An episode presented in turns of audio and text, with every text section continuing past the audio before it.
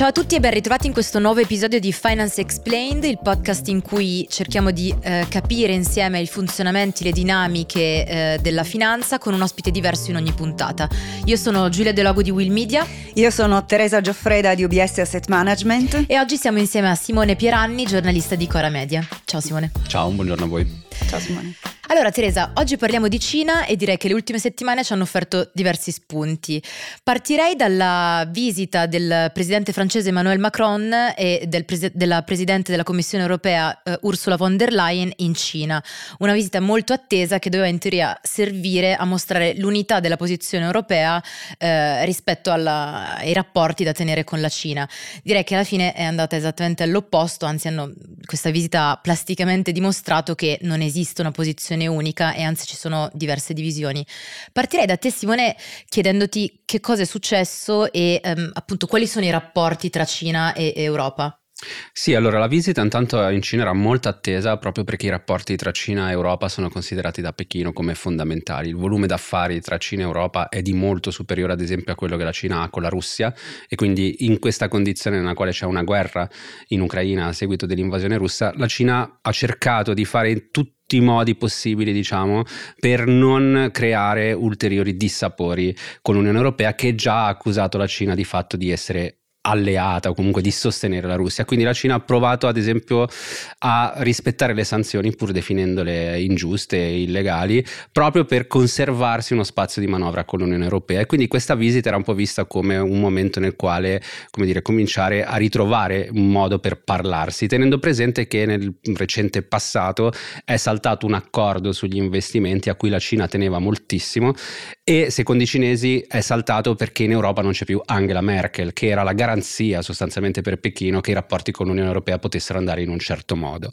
Il nuovo scenario nel quale ci troviamo è un Emmanuel Macron che prova a fare il Merkel della situazione, cioè a cercare di svincolarsi, possiamo dire, no? eh, dalla vicinanza della posizione europea con quella degli Stati Uniti, a cercare quella che è stata definita un'autonomia strategica dell'Europa e con Macron che si immagina ovviamente la Francia alla guida eh, dell'Unione Europea che ha definito la terza potenza. Dall'altra abbiamo visto invece Ursula von der Leyen avere un un atteggiamento molto più duro nei confronti della Cina. Già prima di partire per Pechino aveva effettuato un discorso in cui aveva parlato proprio di de-risking anziché decoupling, visto che si parla molto del disaccoppiamento no, tra l'economia americana, cinese, eccetera, dicendo sostanzialmente cosa? Che dobbiamo fare gli affari con la Cina ma proteggendoci da tutta una serie di rischi che ci dà. Quindi alcuni hanno definito Macron il poliziotto buono, von der Leyen il poliziotto eh, diciamo cattivo. Alla fine quello che ha fatto più scalpore è stato Macron che ha avuto questa posizione che è piaciuta moltissimo in Cina, ma che ha in qualche modo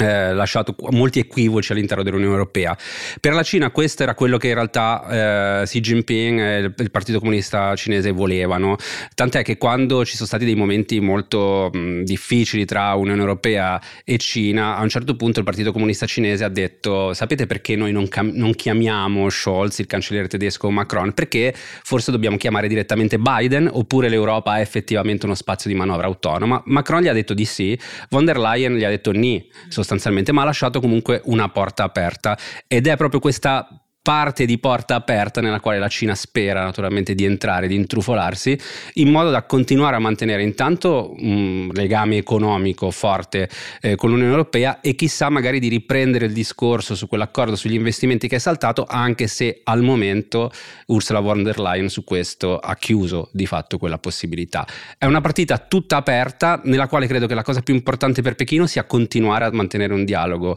eh, con l'Europa e credo che anche per l'Europa comunque sia necessario necessario mantenere eh, questo dialogo con la Cina con tutte le precauzioni del caso, ma non possiamo, credo, come Europa fare a meno di un dialogo anche economico con la Cina, perché altrimenti rischiamo un po' di rimanere schiacciati tra Stati Uniti e eh, Cina se rimaniamo certo. in mezzo. Dobbiamo essere in grado, credo, di dialogare tanto con l'una quanto con l'altra parte. E dal punto di vista economico questo è sicuramente positivo, anche se, perché se guardiamo quelle che sono le dinamiche di crescita, sappiamo che comunque abbiamo degli Stati Uniti che sono in una fase di rallentamento economico a causa dell'elevata inflazione e rialzi dei tassi di interesse, mentre abbiamo una Cina che è in fase di ripresa economica, quindi dall'abbandono dello, della politica zero Covid dall'anno scorso, da tutte le misure che sono state intraprese dal governo e che possono anche essere intraprese perché eh, come abbiamo magari già accennato altre volte, la situazione anche macroeconomica in Cina è diversa. Abbiamo un'inflazione che è di gran lunga più contenuta, quindi siamo intorno al 2% perché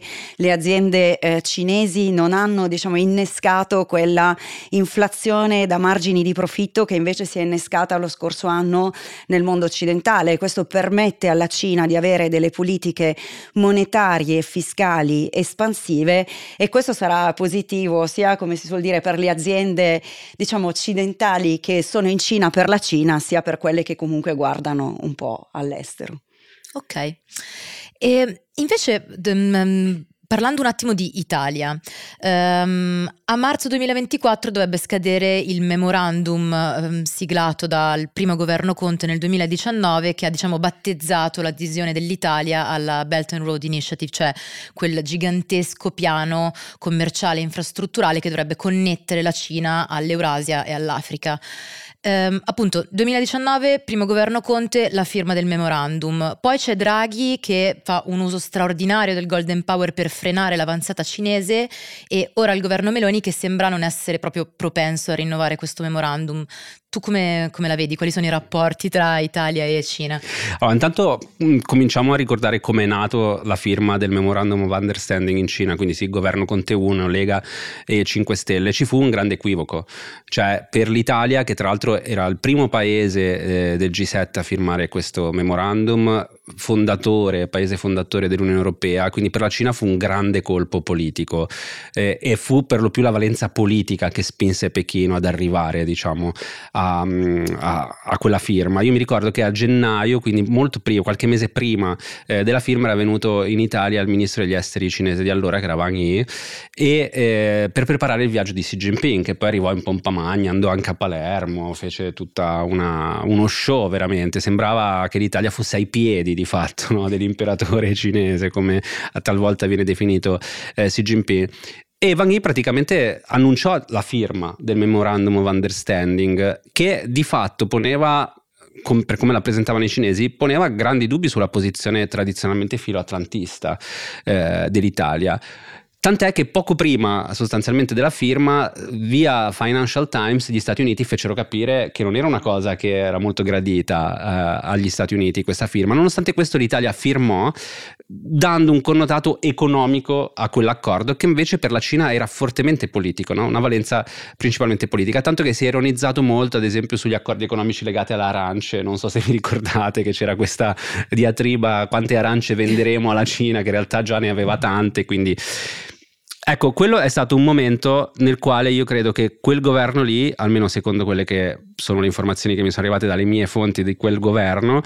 eh, ci fu un grande errore di prospettiva, nel senso che si riteneva di concedere alla Cina questo passaggio come se mh, poi il governo italiano potesse avere in mano una carta quasi di credito politico nei confronti della Cina, che è una follia, se mi permettete eh, questa cosa nel corso degli anni poi il rapporto tra Cina e Italia è cambiato a seconda un po' di come tirava il vento dell'opinione pubblica in realtà sulla Cina. Se vi ricordate quando comincia il Covid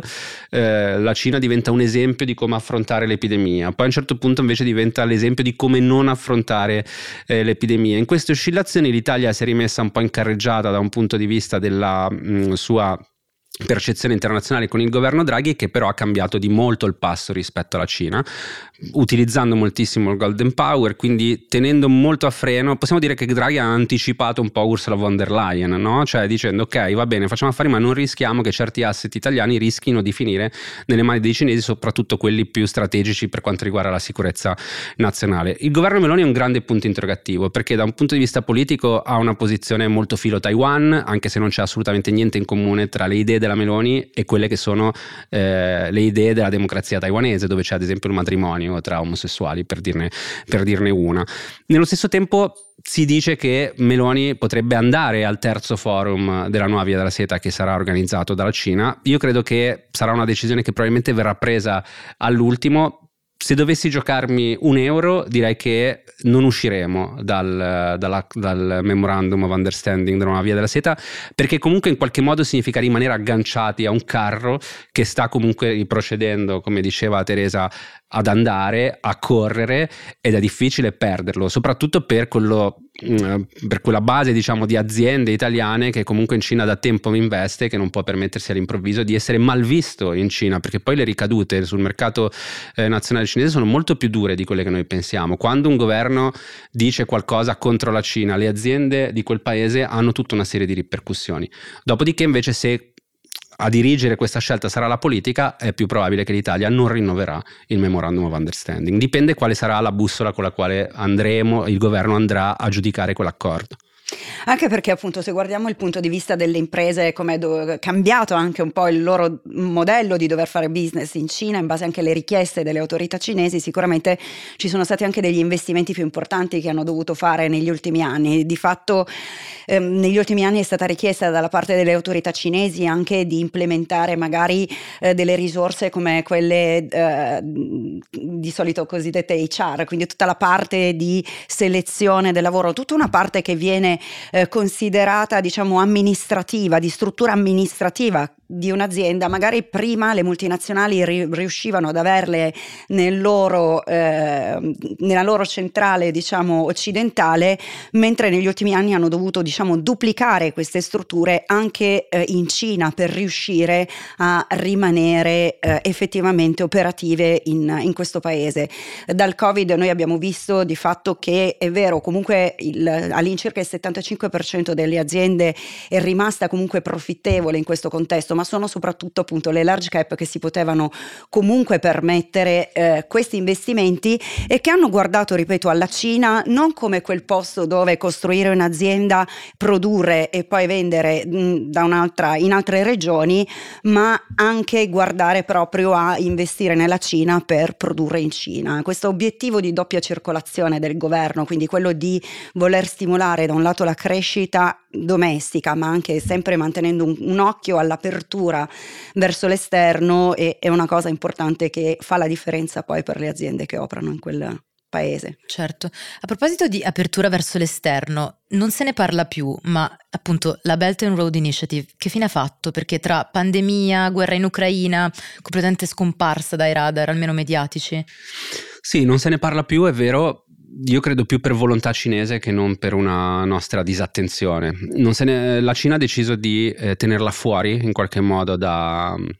dalla, dal dibattito dell'opinione pubblica internazionale, da quella dei governi, perché ha ricevuto molte critiche a causa no, di questa nuova via della seta, soprattutto per l'accusa eh, della cosiddetta trappola del debito, no? cioè di indebitare i paesi. Quindi quando ha capito che diventava troppo complicato reggere eh, la questione della nuova via della seta a fronte degli scenari internazionali che si complicano sempre di più, l'ha tolta un po' eh, dalla pubblica visione, ma in realtà il progetto continua ad andare avanti, non fosse altro che inserito nello statuto del Partito Comunista Cinese, quindi quindi è il progetto tra l'altro che è il marchio di fabbrica di Xi Jinping, perché l'ha lanciato nel 2013, poco dopo essere stato nominato Presidente della Repubblica e poco dopo essere diventato il segretario eh, del Partito Comunista, è un po' la sua visione di una globalizzazione a trazione cinese, come viene spesso eh, semplificata. In realtà all'inizio consta, eh, si trattava di tre linee, no? quella marittima, quella terrestre e quella artica, che spesso sottovalutiamo, ma è quella su cui probabilmente, probabilmente la Cina punta di più, perché gli consentirebbe di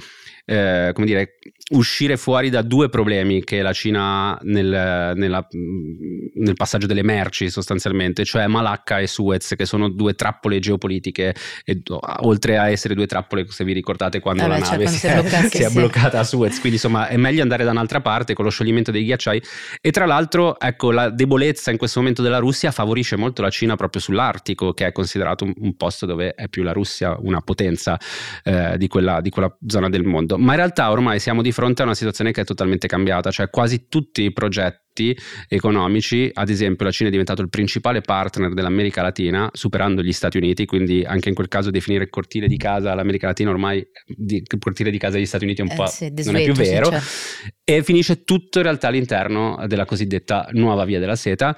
che noi intendiamo spesso soprattutto come un progetto di infrastrutture che sicuramente ci sono, ha una logica anche eh, geopolitica da parte della Cina, perché nel momento in cui tu controlli no, gli snodi commerciali hai un potere anche sulle realtà politiche che si muovono in quel contesto e poi ha anche degli strumenti finanziari e economici che spesso sono sottovalutati. Quindi averla tolta dalla pubblica discussione non significa affatto che la Cina le, si sia dimenticata non ha via della seta, è il progetto principale a livello eh, di politica estera di fatto che la Cina ha e andrà avanti sicuramente anche dopo un eventuale eh, abbandono, almeno formale, del potere da parte di Xi Jinping, che al momento tra l'altro non, non è, all'orizzonte. sì. esatto. E ci sono anche degli altri accordi che a volte no, di, di, cui ci dimentichiamo anche l'importanza, perché comunque eh, tra la fine del 2019 e l'inizio 2020 è stato eh, firmato anche in Asia questo accordo di partenariato economico regionale, tale per cui comunque si eh, di fatto azzerano le tariffe all'interno della regione. Ci sono dieci paesi del del sud-est asiatico, ma c'è anche la Cina, il Giappone, l'Australia, la Nuova Zelanda e la Corea, quindi comunque abbiamo circa un 30% della popolazione mondiale e circa il 50% della produzione manifatturiera che comunque interessa questa regione. Peraltro, come dicevamo prima, una regione che anche dal punto di vista economico non è solo la Cina, diciamo messa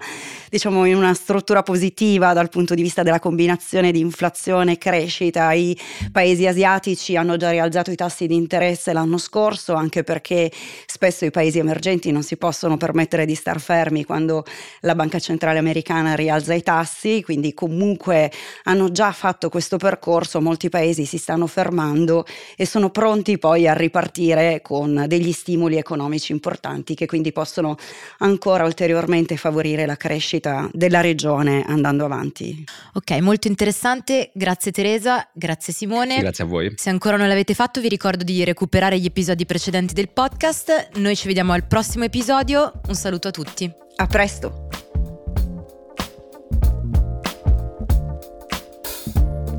Questo materiale è pubblicato esclusivamente a scopo informativo. Si prega di leggere il disclaimer disponibile su questa piattaforma o direttamente sul sito di UBS Asset Management.